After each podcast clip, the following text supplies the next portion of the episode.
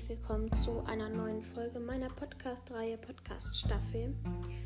Ähm, heute wird es wie angekündigt um meine Essstörung gehen und das Einordnen meiner Essstörung. Also, als erstes wird es heute so ablaufen. Ich hoffe, man versteht mich auch ganz gut, weil ich mache es heute nicht übers Handy, sondern übers iPad. Und ähm, ich hoffe, die Tonqualität ist genauso gut in Ordnung wie auf dem Handy. Und ich habe mir heute auch ein paar Notizen gemacht, allein darum, dass ich nicht durcheinander komme. Und ich würde sagen, wir starten direkt mal. Ich werde als erstes etwas über Magersucht und Bulimie sagen, ähm, aber nur ganz kurz halten und dann mit meiner Essstörung fortfahren. Und da geht es nämlich ja drum. Also, fangen wir an mit Magersucht. Ich denke, die Kinder oder auch Jugendlichen, Erwachsenen, die sich das hier anhören, die wissen, was, ähm, ja, was, was sie für eine Essstörung haben, beziehungsweise wissen, was Magersucht und Bulimie ist. Aber vielleicht gibt es auch andere, die das verwechseln oder nicht genau wissen. Deswegen möchte ich das einmal ganz kurz erklären. Also bei Magersucht ist es so, dass man sehr auf sein Gewicht achtet und Magersüchtige sehen sich meistens immer zu dick, obwohl sie schon wirklich sehr, sehr dünn sind. Und ähm, die, ja, sie also gucken sich im Spiegel an und sehen sich als sehr dick und dabei sind sie aber sehr schlank oder normal.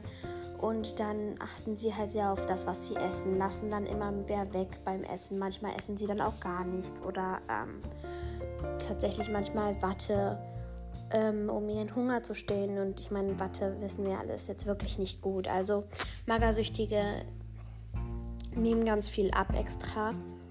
Und ähm, daran sterben halt tatsächlich auch sehr viele Magersüchtige. Ähm, und ja, bei Bulimie ist es so, dass man ganz viel isst, also wie bei einer Esssucht. Ähm, aber man bricht es später wieder aus. Also ich hatte mich da auch mal mit meiner Mutter darüber unterhalten. Es wird auch noch eine weitere Folge mit meiner Mutter geben. Und äh, wo wir uns mal nur mit der Bulimie und meiner Essstörung, nachdem wir die jetzt hier ermitteln, ähm, ja, uns einmal darüber austauschen. Und ja, hört aber auch auf jeden Fall gerne noch rein, wenn ihr das noch nicht getan habt. Das ist wirklich ein Hörer wert. Nein, aber Magerso, äh, äh, Bulimie, Entschuldigung, jetzt finde ich etwas durcheinander. Bulimie ist, äh, wenn man ganz viel isst, wie bei einer Esssucht und das Ganze dann halt wieder ausbricht. Und die Leute sehen sich meistens nicht als zu dick oder als zu dünn, sondern sie haben einfach Probleme oder Angst, die sie dann damit ausbrechen wollen, wie bei einer Esssucht, die, dann, die man dann ähm, ja wie soll ich das jetzt sagen, ähm, die einen dann belasten und die, die man dann ausbrechen möchte. Also, wir werden uns aber heute mit meinem, ja, wie soll ich eigentlich sagen, äh, mit meiner Essstörung befassen. Denn wie ihr wisst, esse ich ja nicht wahllos, also ich habe ja keine Esssucht. Ähm, und ich würde einfach damit beginnen, dass wir erstmal alles quasi ausschließen, was ich nicht habe und gucken dann einfach, was noch überbleibt von den Essstörungen. Ja.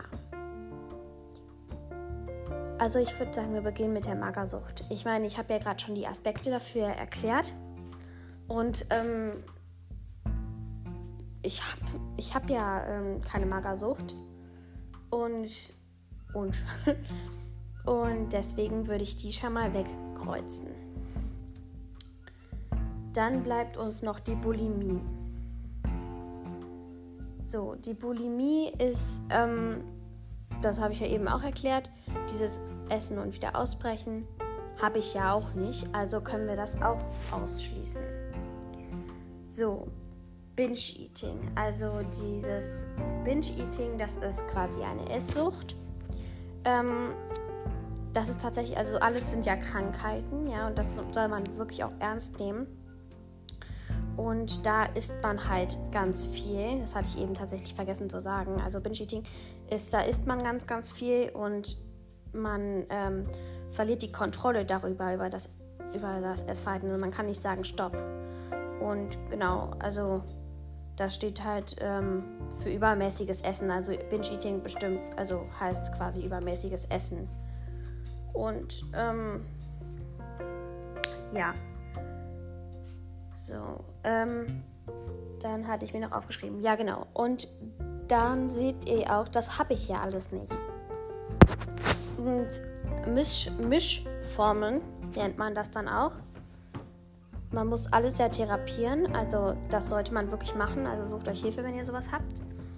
Und wenn ihr so eine Mischung habt, dann sagt nicht, ach so, ja, das gibt's nicht, also das ist nicht bezeichnet, dann gibt es das auch nicht, dann ist es das auch nicht wert. Also dann muss ich mich da auch nicht drum kümmern oder dann bin ich das gar nicht wert, mich darum zu sorgen oder was weiß ich, was ihr euch dafür Gedanken macht. Und das sind genau die falschen Gedanken, weil eine, Miss, Miss, eine Mischstörung, jetzt krummelt mein Hund hier wiederum, eine Mischstörung ähm, kann manchmal sogar noch gefährlicher sein. Allein aus dem Grund, dass ihr denkt, ach so, ja, das ist ja nicht wichtig, dann muss ich da auch nicht drauf aufpassen, ähm, dass ich irgendwie, keine Ahnung, dass, dann, dann ist das nicht wichtig oder so. Und das ist der komplett falsche Weg. Also wirklich, ähm, ihr müsst alles ernst nehmen und das muss ich euch wirklich sagen, ihr müsst alles ernst nehmen, was ihr habt. Euren Körper ernst nehmen und das ist wirklich das Wichtigste, dass ihr euren Körper ernst nehmt und respektiert und nicht sagt, okay, das gibt's nicht, ähm, dann mache ich das auch nicht. Ein ganz simples Beispiel dafür wäre, ähm, jetzt denke ich mal ganz kurz eins aus. Mm, ein Erfinder zum Beispiel, der erfindet Sachen. So, zum Beispiel das Auto, was erfunden wurde.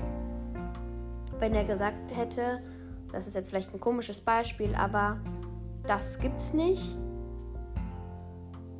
dann wieso soll ich das dann auch veröffentlichen? Also äh, das gibt's nicht, dann muss ich mich ja auch gar nicht darum kümmern, weil wenn äh, das, es das nicht gibt, dann warum soll ich mir da die ganze Mühe machen, das alles zu bauen? Also man zeichnet sich das ja erstmal vor und so. Also, und wenn das alles nicht gibt, dann macht den ersten Schritt und sagt, das hab, ich hab das, ich hab das, ich hab das. Dann wird es vielleicht auch irgendwann mal bezeichnet. Ähm, und das ist ganz wichtig, dass man das versteht, dass das bezeichnet werden muss. Und ähm, ja, deswegen sehe ich persönlich das nicht ein, nur weil es da nicht steht, dass ich meine Essstörung nicht äh, irgendwie, ich sag jetzt mal, benennen darf. Oder man kann sich ja für sich selber einen Namen machen. Und wieso soll ich meine Essstörung nicht selbst ermitteln? Ich meine, wenn die schon nicht so offiziell benannt ist, sage ich jetzt mal, warum soll ich das dann nicht noch, be, be, wie soll ich das sagen, ja, beziffern für mich oder euch das näher bringen? So, jetzt habe ich erstmal genug gelabert mit den äh, ganzen Beispielen. Ich würde sagen, wir beginnen jetzt auch einfach mal mit den Kriterien für meine Essstörung. Also ich habe mich immer als Esssucht gesehen früher, also weil ich mich eingeordnet habe in eine der drei, weil ich dachte, das sind halt diese drei und man muss sich für eins entscheiden. Allein aus dem Grund, weil ich halt nicht auf mein Gewicht achte, so in dem Sinne, dass ich, ähm, oder habe, ich habe nicht äh, drauf geachtet so richtig, dieses, also dieses Magersüchtige hatte ich ja nicht und ich habe es ja auch nie wieder ausgebrochen. Allein aus dem Grund, weil ich habe immer Nahrung zu mir genommen und ähm, deswegen habe ich immer gedacht, ich hätte eine Esssucht. Und ich habe aber nur Süßigkeiten ja zu mir genommen und nicht irgendwie, also Dosen Ravioli gegessen, wie das bei einer Binge-Eating, äh, das bei einem, einer Esssucht ist oder Binge-Eating. Und ähm, deswegen ähm, habe ich das für mich dann irgendwann gesagt, dass das eine Süßigkeiten, ich nenne es jetzt mal ganz rabiat, äh, Sucht. Also es war ja keine richtige Sucht in dem Sinne, aber irgendwie auch schon. Also es ist ja kompliziert, sowas zu beziffern. Und ähm, dieses äh, herauszufiltern, herauszufiltern, was man denn jetzt genau hat, ist immer, ähm, glaube ich, ganz schön tricky zu sagen. Ähm, weil man kennt die Kriterien ja nicht so genau. Also man weiß ja nicht, was ist denn da noch und man kennt seinen eigenen Körper ja mal am besten, finde ich. Also ich weiß nicht, wie das bei euch ist, aber ich meine, man steckt in dem Körper drin. Ich glaube, das ist der Körper, den man am besten versteht. Man kennt die Gefühle, man kennt dieses Nachvollziehbare. Und ähm, ich finde es auch ganz wichtig, dass das respektiert wird. Und dass ich diesen Podcast mache, ist auch eine äh, Form von Respekt äh, in dem Sinne, dass ich Rückmeldung oder Feedback bekomme, was ihr mir auch gerne da lassen dürft.